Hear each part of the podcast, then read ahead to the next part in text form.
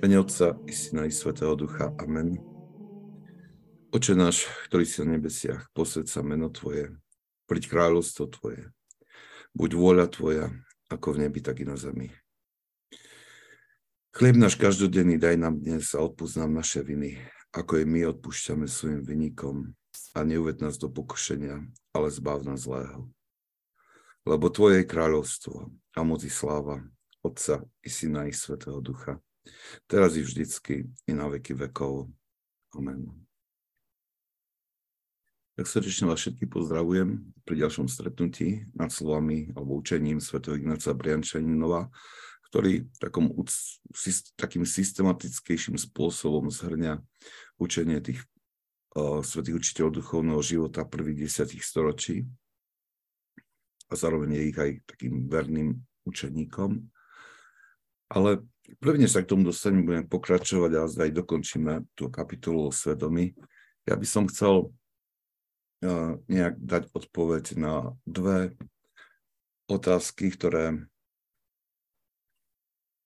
ktoré prišli včera a dnes a uh, nie sú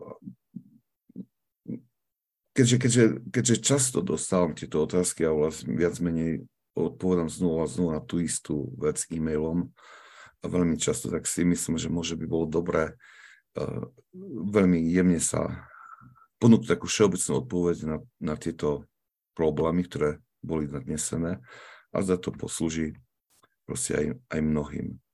Takže veľmi tak, také trošku rýchlosti, bez toho, že som nešiel na nejakých veľkých podrobností. Prvá otázka sa týkala a skutočne charakterizuje mnoho otázok, ktoré dostávam podob, a sú podobného charakteru.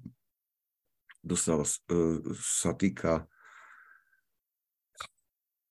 ťažkosti alebo otázka, ako žiť alebo ako bojovať s telesnou nečistotou. Um,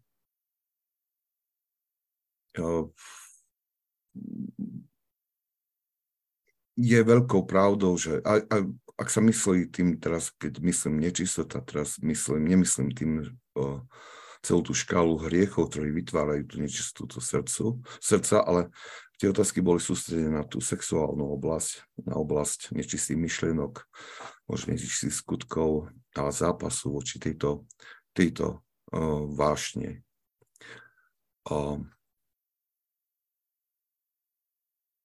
nie, Počujete ma? Teda, lebo niekto mi písal, že nejde mikrofón. Áno. OK, dobre. Ako si, a otázka zvyčajne je, čo mám robiť na to, aby som túto vaše nečistoty v sebe premohol, alebo ako mám bojovať.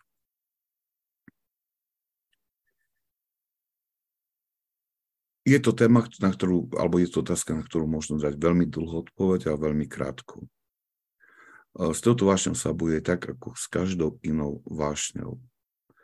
Um, na samotnom začiatku, ak človek je trapený touto vášňou alebo inou, je, človek si musí vyhodiť slavy, že pôjde o pohodlný spôsob. Že, že, že dokáže sa s nejakou vášňou vysporiadať alebo vytrhnúť zo srdca alebo sa oslobodiť nejakým jednoduchým spôsobom, ľahkým spôsobom, bez nejakej námahy. Námaha je nutná pre duchovný rast. My v žiadnej oblasti duchovného života my nepokročíme bez toho, aby sme nepodstúpili určitú námahu. A niekedy námahu veľmi intenzívnu, námahu až do krvi. Takže toto je taký, taký prvý prvá vec, ktorú si človek musí uvedomiť, že ak to chcem, tak sa musím rozhodnúť pre námahu. V asketickej literatúre nájdeme dve také um, dva, dva druhy um, pomoci, ktorú, ktorú získavame z hora. Tá prvá je sviatostný život a tých sa veľmi nebudem dotýkať. Ide o častú svetú spoveď a časté hodné sveté príjmanie, teda príjmanie, kedy skutočne to pripravím. To je teda používanie sviatosti. Toto netreba viacej rozširovať. Medzi asketické prostriedky, ktoré musím zaradiť do svojho života, aby som porazil túto vášeň nečistoty, tam svätí otcovia odporúčajú eh, tri veci, bez ktorých to nepôjde. Bez, bez, tých, bez týchto vecí to, to sa nebude dať vyhrať tento boj. Prvou záležitosťou je modlitba. Druhou, druhým asketickým prostriedkom je pôst. A tretím asketickým prostriedkom, ktorý nesmierne zdôrazňujú, je duchovné čítanie.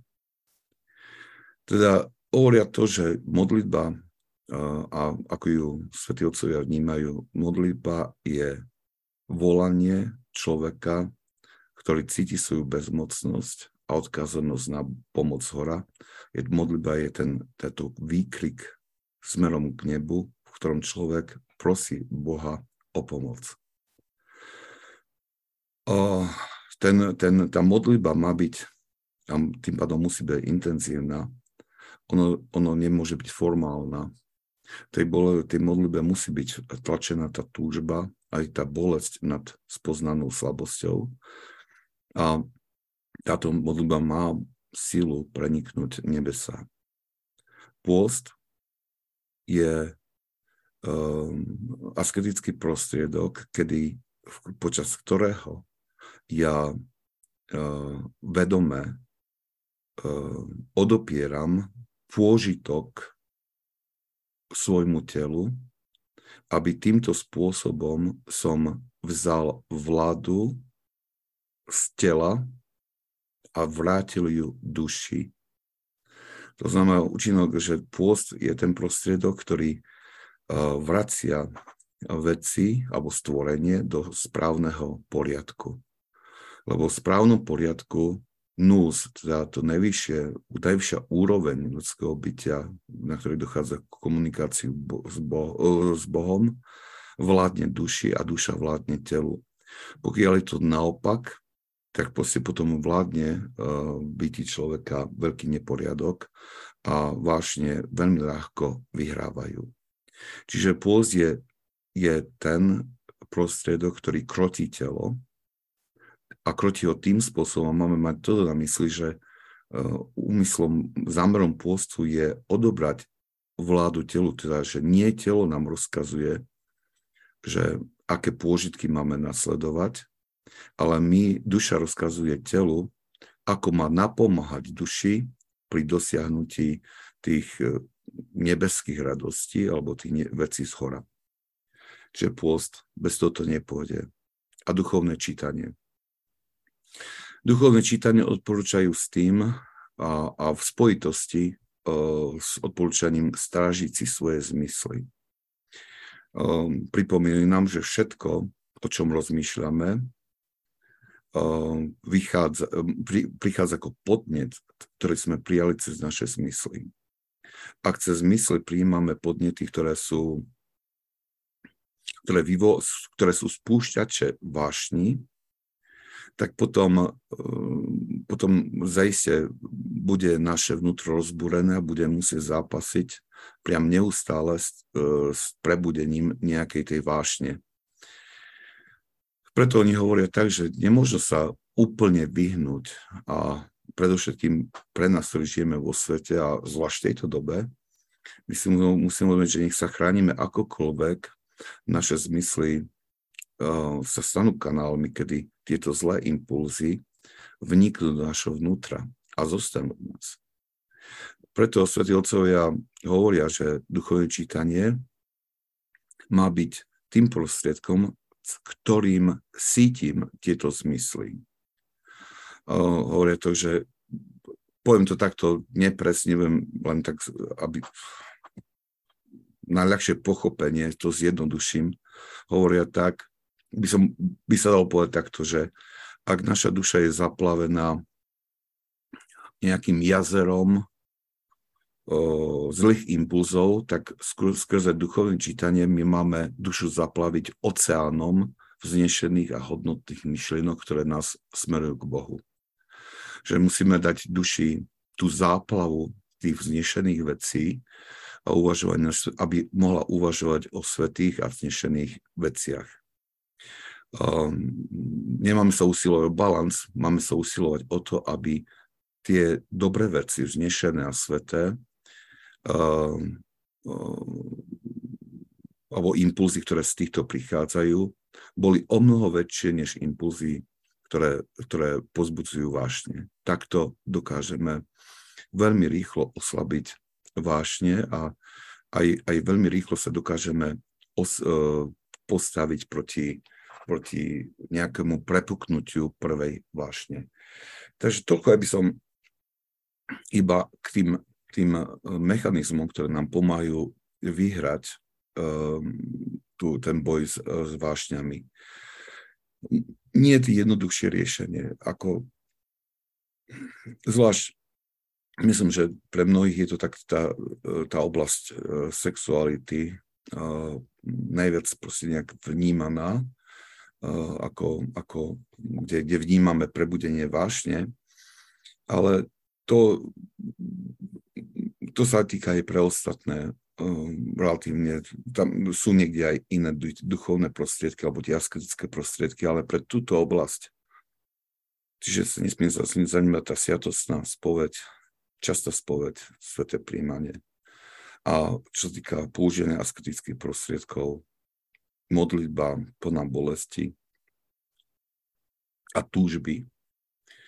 Uh, druhá vec je um,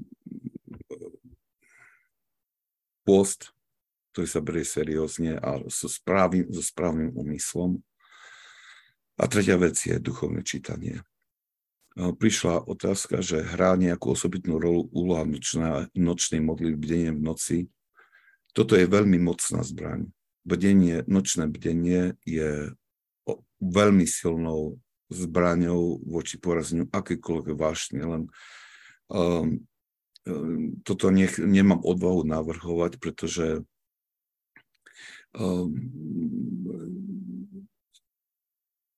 tomu, tomu človek postupne aj dôjde, aj, ale to musí nejak tomu mať aj schválenie svojho duchovného otca, lebo um, tu sa musí dbať aj na to, aby to nočné bdenie pre tých, ktorí sú vo svete, je to iné, keď je človek v monastieri a tam je pevný poriadok určitý, e, v ktorom je to bdenie zakomponované, ale pre nás, ktorí máme aj povinnosti počas dňa, e, tam môže, keď nastane nejaký extrém a človek ide do nejakého extrému, tak vlastne si to e, si môže rozrušiť svoj život tam, tam to treba riešiť s duchovným otcom a preto sa vyhýbam nejakú, nejak dať to ako všeobecnú proste radu. Um, k tomu len, keď, keď uh, tu ma niekto osloví z našich, že, že by chcel to skúsiť, to nočné bdenie, tak hovorím, že nie celú noc, to je jedna podmienka. Druhá vec, ktorú hovorím, že nech si vybere piatok alebo v sobotu, na to nočné bdenie, na niekoľko hodinové, teda keď chce, aby, aby mal dostatok času sa zregenerovať a aby to neovplnilo jeho, jeho pracovné nasadenie už teda pondelok. Ale to je prípad od prípadu. Hej. A, ale každopádne e, chcem to je to, je to veľmi mocný prostriedok zvlášť keď človek využije to nočné bdenie na to, aby sa modlil žalmy, že mm, tak tam, tam, je to, tam, je, tam z toho vychádza veľmi veľká sila. Ale, ale tiež e, tu, tu by som porúčal, aby sa to správne aj vykonalo, to, to bdenie, treba rozprávať so svojím duchovným otcom a proste e, nastaviť tam nejaké pravidlo pre to, a postupne ho buď rozširovať, alebo potom ho zmenšiť, ak by bolo veľmi extrémne. Ale rozhodne je to silný prostriedok. A patrí to do, tej oblasti modlitby. Dobre, to bolo by k tejto. A druhá otázka bola, ktorá prišla, že uh, že neviem to nejak, neviem to skoncentrovať do jednej, jednej vety nejak, ale je to otázka, čo znamená milovať seba a blížnych. Um, to bolo viac slov o tom popísané, ale myslím, že to je centrom tohto, tejto otázky, ktorá prišla. A mm, vlastne aj, aj v takom popise je, že človek píše, že, že nevie milovať alebo prijať uh, seba alebo ostatných a tak ďalej. Uh, to, sú dob- to je veľmi dobrá otázka. Budeme sa, budeme sa tejto otázke venovať veľmi skoro, o, čo znamená milovať blížneho. Ale teraz veľmi krátko. Uh, je potrebné si uvedomiť, že naše chápanie, čo je láska, je veľmi pokrivené tým, čo nám ponúka, alebo čo nám svet predstavuje ako pochopenie lásky. Láska nie je to, čo nám svet, ako nám to svet hovorí, že je to láska, že nie je to žiadne takéto romantické eh, hnutie, hnutie v srdci. Teda, jedna vec. Druhá vec. Dokiaľ my sme ešte ovládaní hriechom alebo ešte zápasíme s hriešnými vášňami, ani nemôžeme pochopiť, čo je to skutočná láska. Pretože láska je skutočné pochopenie, čo je to láska, skutočná láska, práva láska, o ktorej hovorí Boh a ktorým On je, prichádza ako, bo, prichádza ako dar od Boha pre, tým, pre tých, ktorí očistili svoje srdce a sú schopní toto prijať. My, my tým, že, že sa snažíme v duchovnom živote, tak sa pomaličky otvárame pre tento dar a tá, tie, tie, tá, tá, tie prvky lásky alebo aspekty lásky sa začínajú pomaličky nás odrážať. Milujeme vtedy, a vtedy sa to nastáva, keď, keď plníme Božie prikázania, evanílové prikázania. To znamená, že keď ja premáham seba samého, aby som um, miloval nepriateľa. A premáham seba samého, aby som urobil dobrý skutok voči blížnemu, aj keď napríklad uh, môžem zostať uh, indiferentný, proste ľahostajný voči tomu a nikto by mi to nevyčítal. Milujem vtedy, keď dokážem prinášať uh, seba zápory, kvôli, kvôli duchovnému dobru druhého. Um, proste jednoducho, keď ja naplním Božie prikázania, evanilové prikázania, vtedy vytváram uh, sebe aj okolo seba prostredie, kde môže táto, kde lúče tej, alebo prvé, prvé ochutnanie tej, tej Božej lásky môžu vo mne Eh, môžem ich prijať, môžem ich cítiť, môžem ich ako si, ako si zakúsiť. Ak teda, budeme o tom viacej rozprávať, nechcem viacej o tomto, chcem iba povedať to, že ako zhrnúť. Nemusíme sa trápiť nad tým, že aké kvality je moja láska momentálne. O, pretože my s tým nič nespravíme my môžeme povedať, že sa usilujem milovať, ale mnohokrát sa môžeme usilovať milovať podľa zdeformovaného pochopenia toho, čo je láska. A potom nemilujeme. Ale ak človek povie, dobre, ja viem, že som úvodzovkách poškodený hriechom a že moje poznanie je určite zdeformované, tak ak chcem skutočne milovať, tak idem na to Bož, tý, tak, ako Boh mi to hovorí.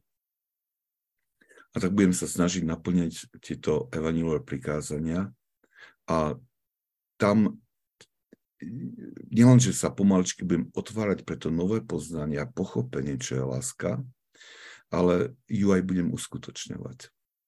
Tieto skutky, skutky lásky a napokon dôjdem tomu plnému pochopeniu. Takže trápiť sa tým, že aká je láska vo mne teraz, či skutočne milujem, či, či mám lásku k blížným. E, táto otázka, tú otázku by som nechal tak trošku, aj keď je dôležité sa ju to spýtať, ale nenechal by som to ako dominantnú, keď sme na začiatku duchovného života. E, dominantnou otázkou by malo byť to, naplňam Bože prikázania, chcem sa páčiť Bohu vo všetkom, čo robím. Sa pokúsim svojim životom odpovedať áno na túto otázku, tak potom nie je možné, aby som nemiloval bližného. Nie je možné, aby som nemiloval svojho nepriateľa. Nie je možné, aby som nemiloval seba samého. Nie je možné, aby som nemiloval Boha. A to, a to postupne rastúcim spôsobom. Tak len toľko, ale ako hovorím, že tomu sa budeme venovať, ale poďme, nech som nechať z toho Briančanova tak ležať bokom, aj keď si myslím, že tieto odpovede, robím to preto, lebo musím sa priznať, že toho času nie je veľa a niekedy, niekedy mám taký, niekedy odpovedám až po dni alebo po dvoch na niektoré otázky, lebo uh, kvôli, kvôli rôznym povinnostiam a uh, tak sa, mám taký pocit, že ak sa to povie takto, tak potom mnoho z tých ubudne z týchto opakujúcich sa otázok. Dobre, ale poďme naspäť Jančaninovi. Um, pokračujeme o, s jeho učením o, o svedomí. Na, sme na strane 101. Svetý Ignác Briančinov hovorí, ostrie svedomia je veľmi jemné, musí sa neustále brúsiť. To sa deje, keď človek naplňa všetky požiadavky svedomia a zmýva každý hriech, spáchaný či už v slabosti, alebo padnutými túžbami tela, slzami pokania. Vlastne pokračuje v tom, kde, kde aj, o čom sme aj minulé rozprávali, že ten, ten hlas svedomia my v sebe môžeme uh, pomaličky udusiť a preto potrebujeme teda to svedomie, pracovať na ostrosti tohto svedomia. On, on nám hovoril, ak si spomínate, tak hovoril, že svedomie sa brúsi Kristom, samotným Kristom. Brúsi sa tým, že študujeme Evanielia a snažíme sa ich pochopiť, snažíme sa pochopiť tie prikázania, ktoré sú tam a snažiť sa ich naplňať. Teda to naplňanie prikázaní, evanílových prikázaní sa objavuje neustále ako taký uh, motív v mnohých oblastiach, uh, keď, alebo v mnohých témach, duchovného života sa ukazuje ako priam podmienka na to, aby, aby, aby my sme nielenže došli k správneho chápania, ale vôbec ako podmienka, aby sme urobili nejaký pokrok v duchovnom živote. A ak sa, ak sa toto spraví, tak uh, koná, tak potom to svedomie skutočne bude volať veľmi ostrým hlasom a bude nás upozorňovať nielen už na skutky, ktoré sme spravili, nielen na skutky, ktoré sa zamýšľame povedať alebo slova, ale už bude um, ako taký silný a nepríjemný signál sa ozve vtedy, keď už len príde myšlienka na niečo, čo nie je práve najsprávnejšie, alebo čo ide proti, uh, čo, čo, čo smeruje k riechu. Preto, preto aj ten, ako som spomínal, to duchovné čítanie, to všetci tí svätí učiteľe duchovného života ako dávajú ako veľkú podmienku. Bez toho, bez toho veľmi rýchlo my sa utopíme alebo budeme oklamaní vlastnými, vlastnými myšlienkami. A hovoria, že toto má byť uh, niečo, čo je prítomné každý jeden deň v našom živote, duchovné, to duchovné čítanie. A myslia pod tým čítanie Evanielii a myslia pod tým čítanie diel svetých, ktorí, ktorí prakticky vysvetľujú, ako to slovo Evanielia žiť. Svetý nás Briančino pokračuje od lenivosti a zdanlivo ľahkých hriechov pomaly prechádzame k vážnejším pádom do hriechu. Záleží na tom, je to veľký hriech. Čo je to za hriech? Toto nie je hriech. Toto sú myšlienky človeka, ktorý nedbá o svoju spásu, keď sa rozhodne ochutnať ovocie hriechu zakázané Božím zákonom. Takýmto absurdným dôvodením neustále bojuje so svojim svedomím. Ostrie svedomia sa tak tupí a jeho jasnosť sa stráca. Duši vzrastá temnota a chlad nevedomosti a nedostatok citlivosti. A on pokračuje. Nedostatok citlivosti sa postupne stáva normálnym stavom duše. Často sa tento stav milne považuje za znak bohumilého života.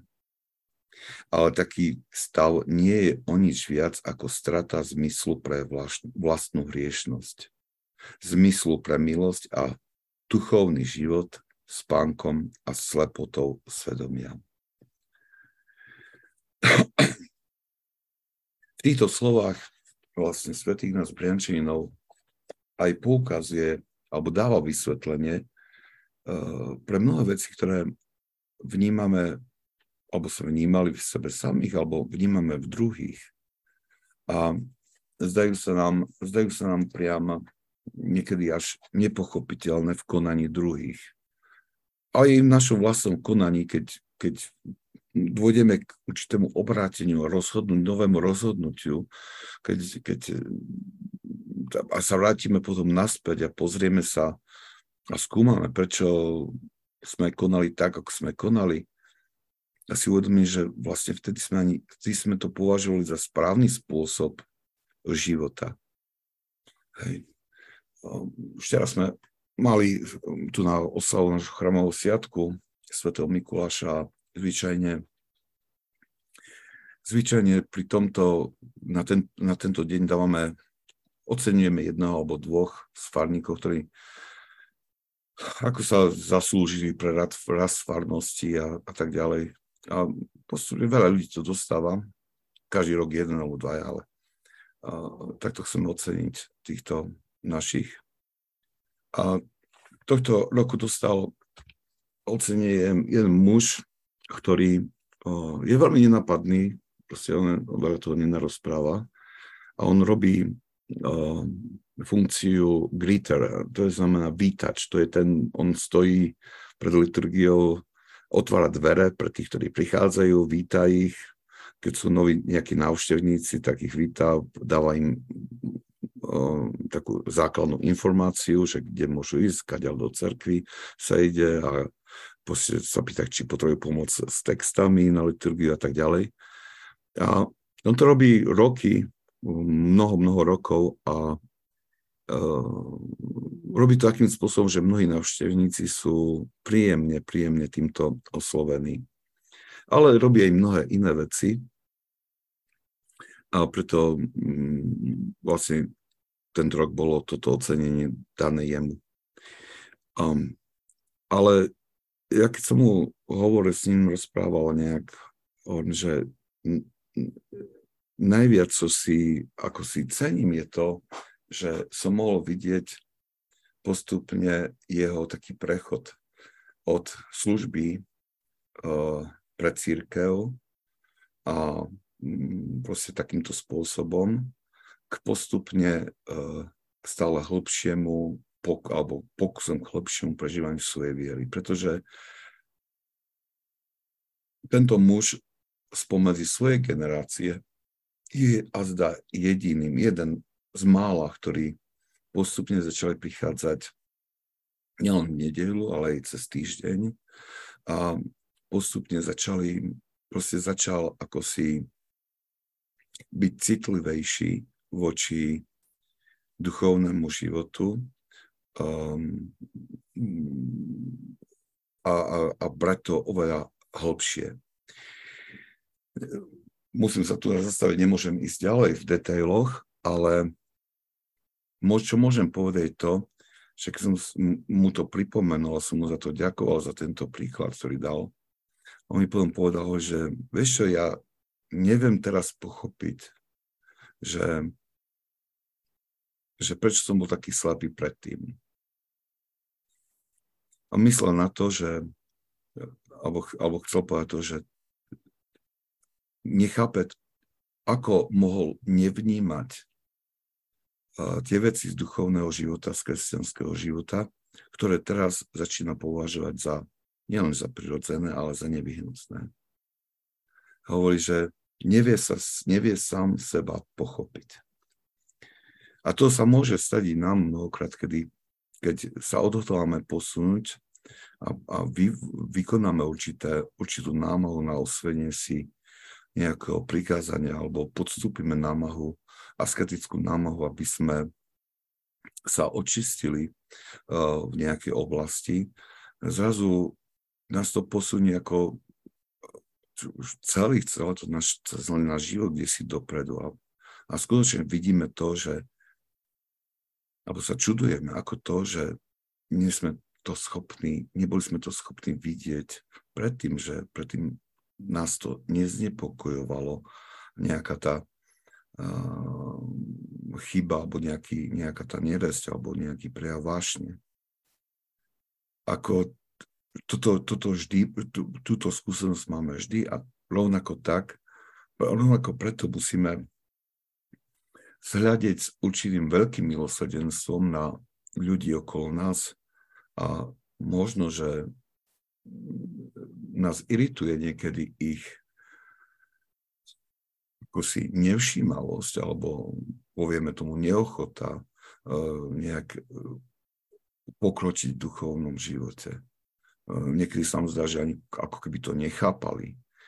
A, a môže to byť zdrojom takých i posudzujúcich myšlienok, ale mali by sme, mali by sme byť veľmi milosrdní v prístupe k týmto ľuďom a chápať, že oni môžu byť, e, že mohlo sa stať, že ich svedomie bolo utlmené natoľko, že svoj súčasný duchovný život a spôsob, ako ho žijú, považujú za bohumilý, za správny, môže až za hrdinský, aj keď takým nie je.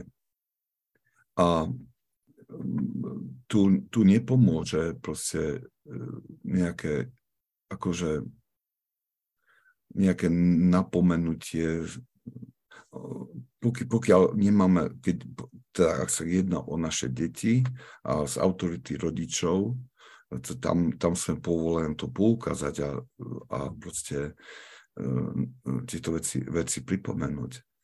Ale ak nemáme ten, pos, ten postoj autority, alebo že nie sme v, tom, tej pozícii autority nad tým človekom, tak potom mu máme skôr pomôcť k tomu, aby spoznal, čo je pravda.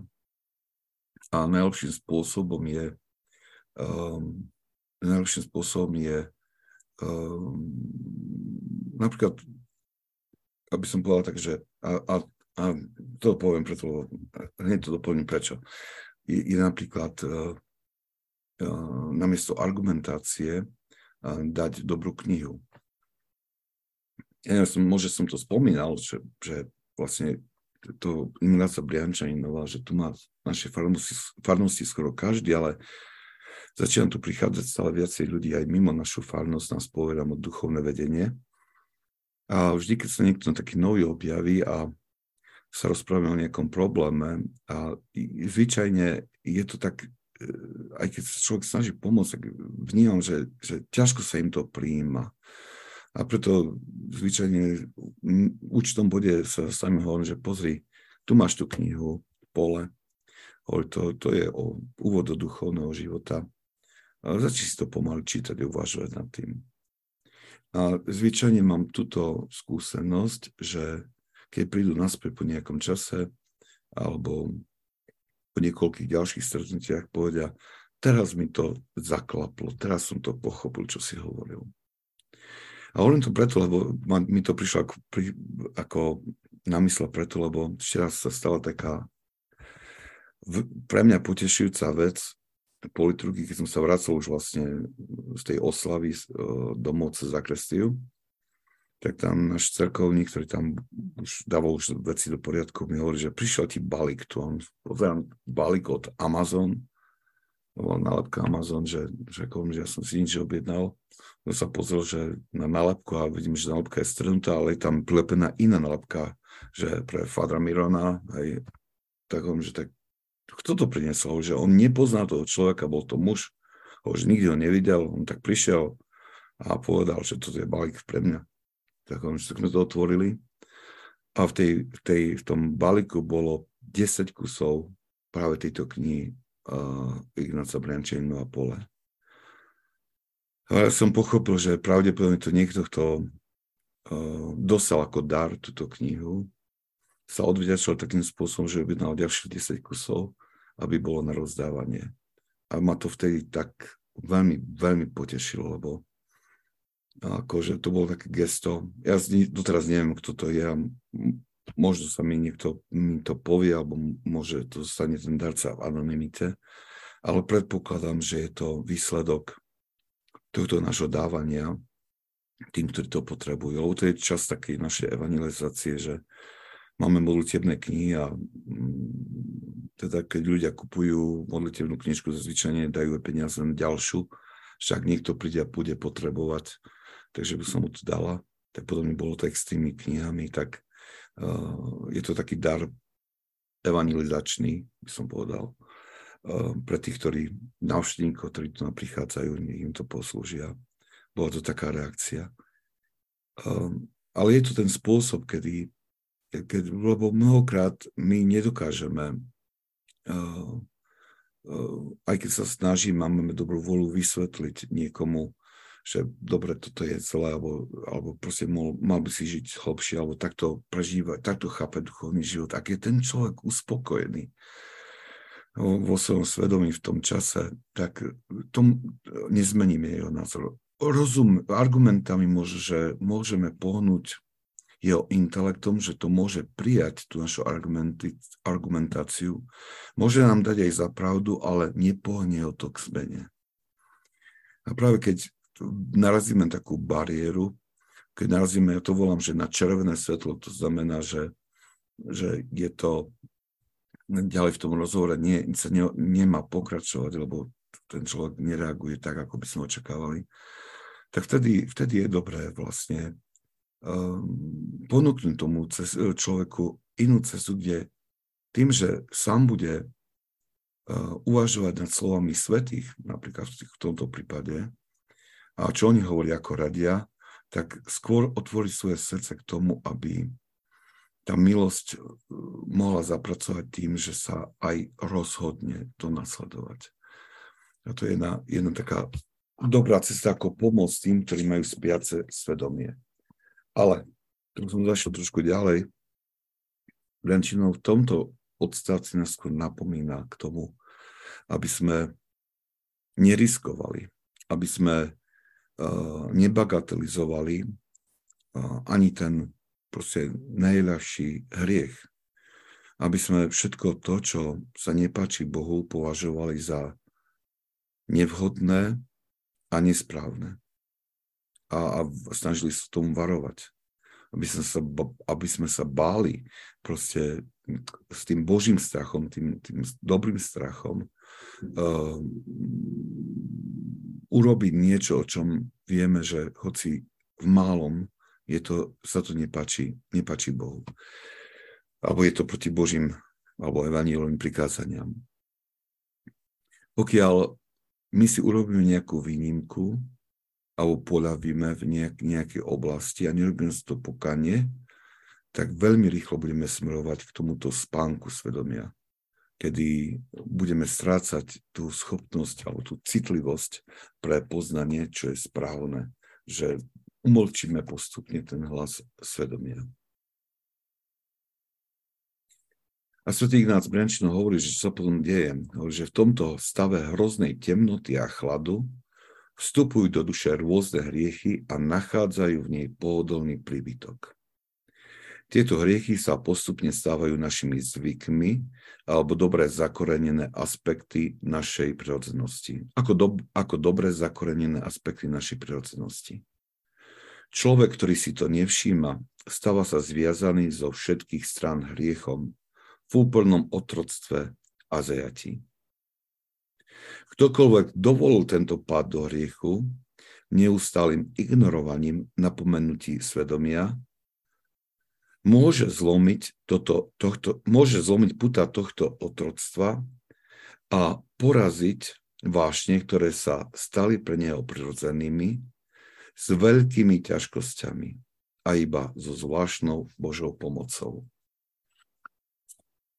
A to je tiež niečo, to slova, ktoré nám dajú vysvetliť aj to, že keď sa stretávame s príkladmi určité, určitého takého zatvrdnutia, že, že stretávame sa s, so spolubratmi kresťanmi, ktorí žijú v určitom hriešnom spôsobe života a jednoducho um, sú hluchí a slepí voči všetkému, čo povieme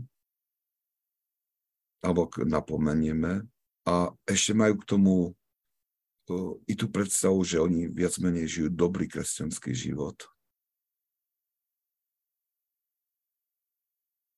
Tak tam musíme vedieť, že tam, tam len nejaké naše dohováranie alebo presvedčovanie nepomôže, že tam, tam treba veľkú zvláštnu milosť a to je tak až strašidelné niekedy, keď to uh, čítame u týchto svetých otcov, kedy oni s plnou vážnosťou o tom hovoria, že,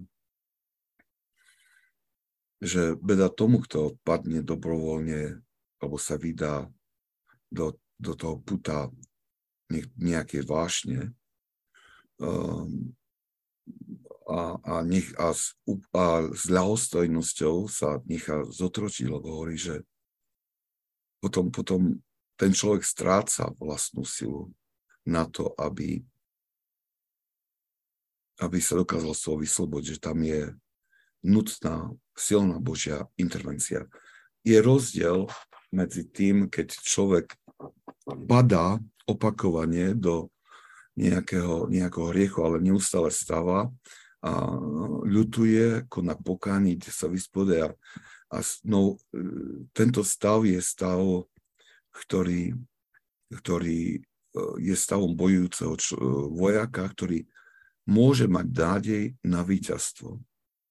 Ale ak niekto je zotročený vášňou a nebojuje, ani ju nerozpoznáva, tak taký človek, tak, to je ako vojak, ktorý sa udomacnil už vo, vo, väz, vo zajatí u nepriateľov a nemá žiadnu potrebu, je mu tam dobrá, nemá žiadnu potrebu začať bojovať o svoju slobodu.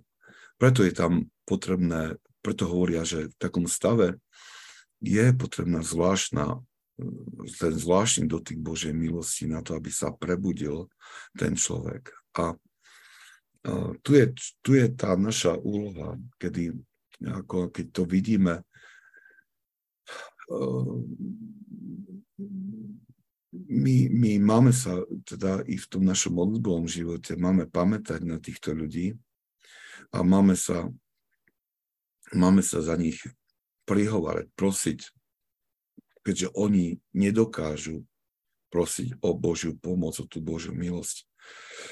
Je prejavom našej lásky, keď my prosíme so slzami Boha o pomoc, o, o, o ten dotyk milosti. Hej, a to, to je znie ako taká fráza skazateľníc, ale nie je to. Je to niečo, čo je to niečo, čo uh, máme, máme robiť. A, ale, ale taký príbeh, myslím, že to bol um, podaný zo života starca Porfíria, ktorý zomrel v minulom storočí, ale nie som si teraz istý, aby som to, nechcem na tom trvať. Ale uh, on sa stretol s nejakým známym po dlhom čase a videl, že nielen, že ochabol v duchovnom živote, ale že, že je skutočne pod vládou určitej vášne, ktorá spôsobila, spôsobila to, o čom Svet Ignác Brenčan nám povedal. A on sa rozhodol, že že z lásky k nemu. A myslím, že niekoľko nocí, že každú noc prečítal, pomodlil celý žaltár, tých 150 žalmov za toho človeka. A potom sa po niek- nejakom čase, myslím, že týždeň sa spolu stretli a sa ho pýtal, že, že ako sa máš? A ono, že oh, nič nového. A v tomto rozhovore zaznelo, že sa ten iba spomenul, že stretol jedného kniaza, hej, s ktorým, ktorý s ním chcel rozprávať a takto, ale že a nechal to tak a spomenul tam návštevu u svojich rodičov, ktorí ho nejakým spôsobom volali k návratu a, a on nereagoval. Vtedy ten, ten starec Porfirizm povedal, bojoval som po teba sedem nocí, aby ti Boh dal milosť. Boh ti dal milosť a ty si ju, ty si ju, ty si ju premrhal. Hej? A hovorí, že on mu povedal, už sa za teba modliť nebudem.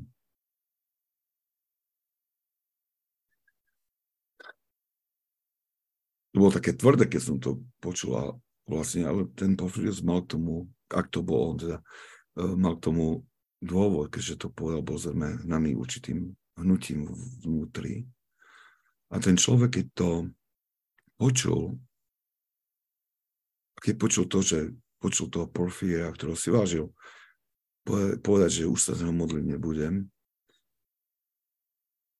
tak, tak ho to zasial ako blesk. Myslím, že padol na zem a poboskal mu ruku a začal prosiť, že ak sa nebudeš za mňa modliť, zomriem. A, ale bol to moment, kedy ten, uh, kedy ten človek vstúpil do seba. Bol to ten silný dotyk Božej milosti, eh, ktorý ho prebudil, ktorý ním zatriasol, prebudil a odtedy zmenil svoj život. Myslím, že aj ten svetý to povedal, tieto slova, že už sa za teba modliť nebudem, ako si Božieho vnúknutia, ktoré spôsobilo ten otras tomto človeku, na to, aby aby bol schopný ten, prijať ten dotyk Božej milosti. Ale ja, teraz som si takmer istý, že to bolo, išlo toho starca Porfíria, ale nechcem na tom trvať, nie som si istý, ale viem čo, keď som to čítal, tak som sa pýtal som seba, že bo ma to, mnou to dosť otriaslo, že kde som ja môže, to je, či nežijem tiež v nejakom takomto spánku alebo nejakej ilúzii alebo predstave, že že mám, je niekto okolo mňa, ktorý by sa za mňa modlil 7 noci, aby im pomohol. To, bola, to si pamätám, že táto myšlenka prišla mi na um, ale a bolo veľmi ťažko na ňu nejak zodpovedať. Neviem, keď, keď si uvažíte takto, že ak by sme sa dospeli do takého stavu, že by sme takto nejak upadli, že potrebujeme takú silnú moc, e, po, takú pomoc hora, je v našom prostredí niekto, kto by priniesol takú veľkú obetu, aby pre nás vyžobral teda tú Božiu milosť. A ja viem, že tá myšlenka vo mne ako rezonovala po niekoľko dní. A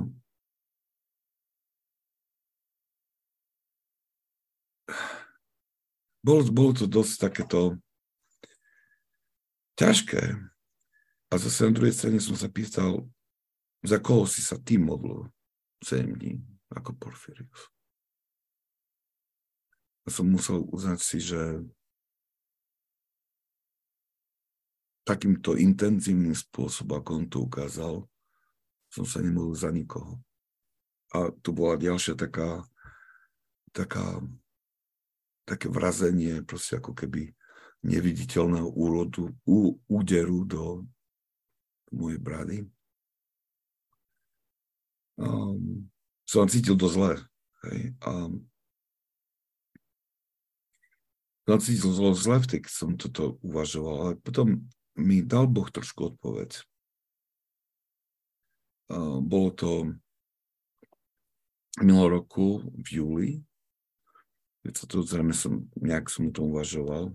A viem to presne, lebo potom sa stala o pár, o 23 týždne sa stala taká jedna udalosť, že uh, som bol postihnutý um, neviem, ako to povie po Slovensku, to volajú vertigo. To znamená, že tam to, to, to, to porušenie stability v strednom uchu, či kde to je a s človekom sa všetko točí a, a padá. Proste je to hrozný stav. A človek nevie, či je to nejaká mŕtvica, porážka teda, alebo infa, alebo čo. Viem to, že to bol piatok večer, ma sanitka zobrala do nemocnice na vyšetrenia a viac menej, ono keď zistil, že je to vertigo, tak vlastne potom aj pustili po kolo polnoci domov. Teda ja som sa neišla ma tu ma priviezli. Ja som to nevedel. Až po, na druhý deň, keď sa mi trošku už tak trošku to uspoľavilo, tak mi hovorili, si mi hovoril, že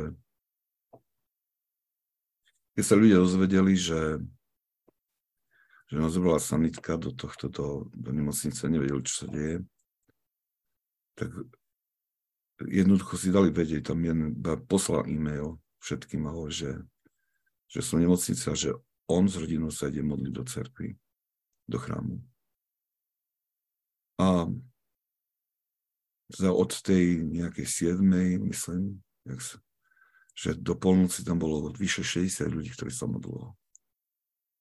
A, to, a akože toto ja nemôžem zavodnúť týmto našim ľuďom, že takýmto, takým spôsobom reagovali. A myslím, že Boh mi dal vtedy takú odpoveď, či, či tu bude niekto, kto, bude, kto by sa za mňa modlil. A som mu vďačný za túto odpoveď. Ale pre mňa to bola určitá odpoveď a zase na druhej strane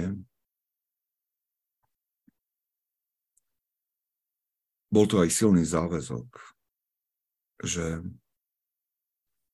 v tom, to, v tom príhovore za druhých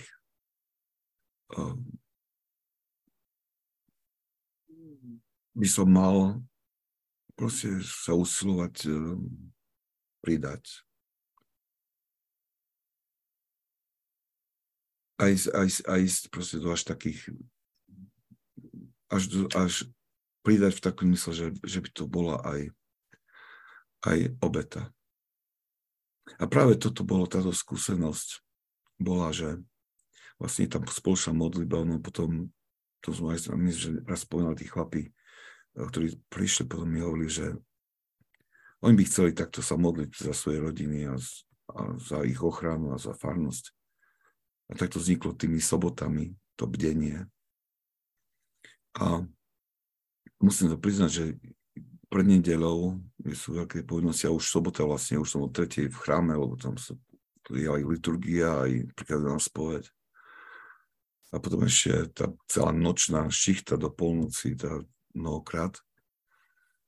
Akože je to, je to mnohokrát, tam človek ide s tým, že je to veľmi namáhavé a ťažké, ale e, vždy mám na pamäti ten, ten ten zážitok, alebo t, t, t, že to je ten čas, kedy, kedy môžem ísť a bojovať sa tých ľudí. A vlastne to stalo, teraz sme mali v sobotu, bolo 13 ľudí na spoved, na duchovné vedenie.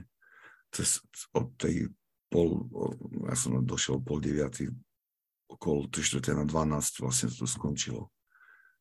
Ale človek je ako vyšťavený úplne, ale nesmierne šťastný.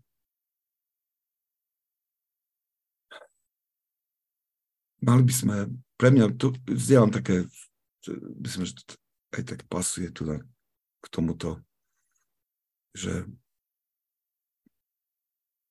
musíme prinášať obety i za tú modlitbu za druhých, za tú duchovnú službu. A nielen tým, že sa pomodlíme niečo. Nielen tým, že povieme si, obetujeme sa to príjmanie za to a toho. Nie, to musí byť niečo, čo my musíme, čo, čo musí byť poznačené našou krvou, našim potom.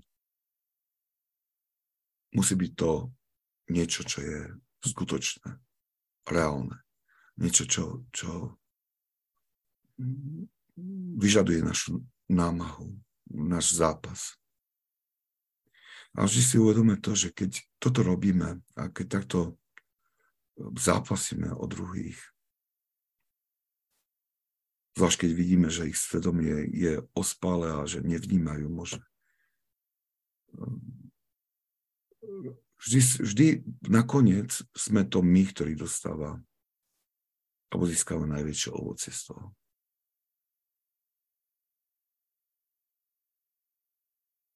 Vždy, vždy sme to my.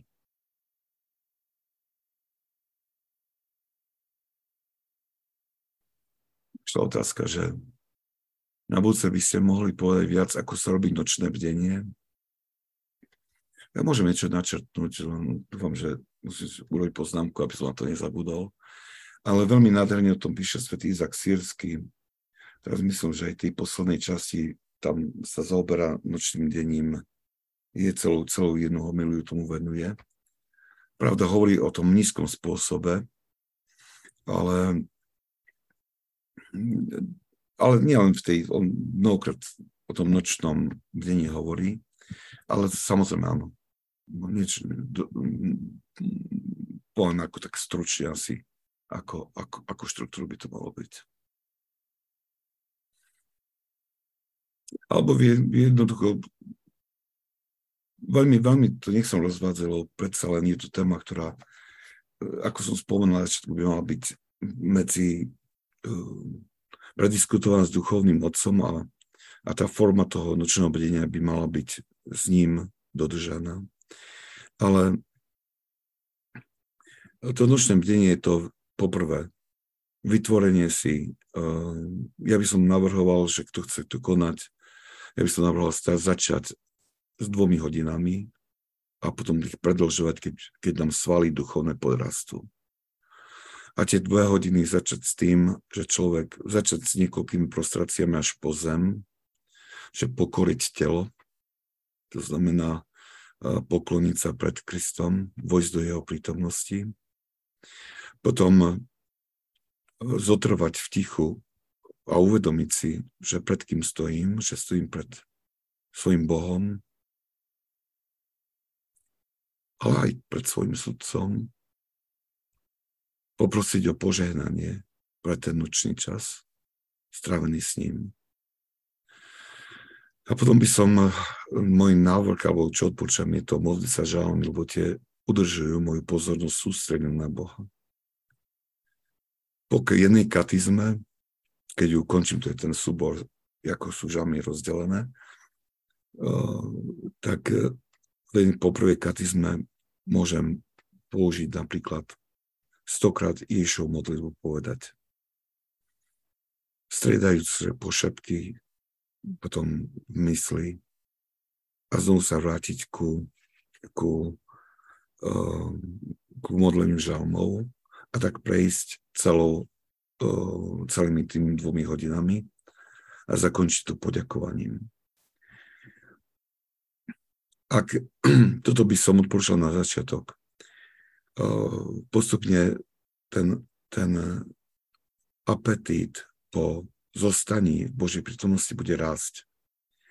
A bude, bude dôležité, aby sa do tohto denia zakomponovali aj chvíľky stíšenia, kedy budeme iba stáť pred pánom. A, ale znovu, hovorím, že to by bolo dobre, keby každý tak individuálne porozprával sa so svojím, kto by to chcel, so svojím duchovným otcom, ktorý pozná vaše srdcia, vaše potreby, vaše vášne a tým pádom môže to nastaviť e, pre, e, pre každú individuálnu potrebu. Ale toto je taký, by som povedal, taký e, všeobecný ráz, aký, aký deň by malo byť. Dobre, sme došli, ja som myslel, že dokončíme, a sa, sa zakecam a potom to dokončíme. Tak mi odpustia, ale už na budúce určite dokončíme túto kapitolu. Dobre, držte sa. Uvidíme sa na budúce. Primite požehnanie. Požehnanie pánov, nech je na vás jeho milosť a láskou teraz i vždycky i na veky vekov. Amen. Svetý nás priamčanino, pros Boha za nás riešných. Amen.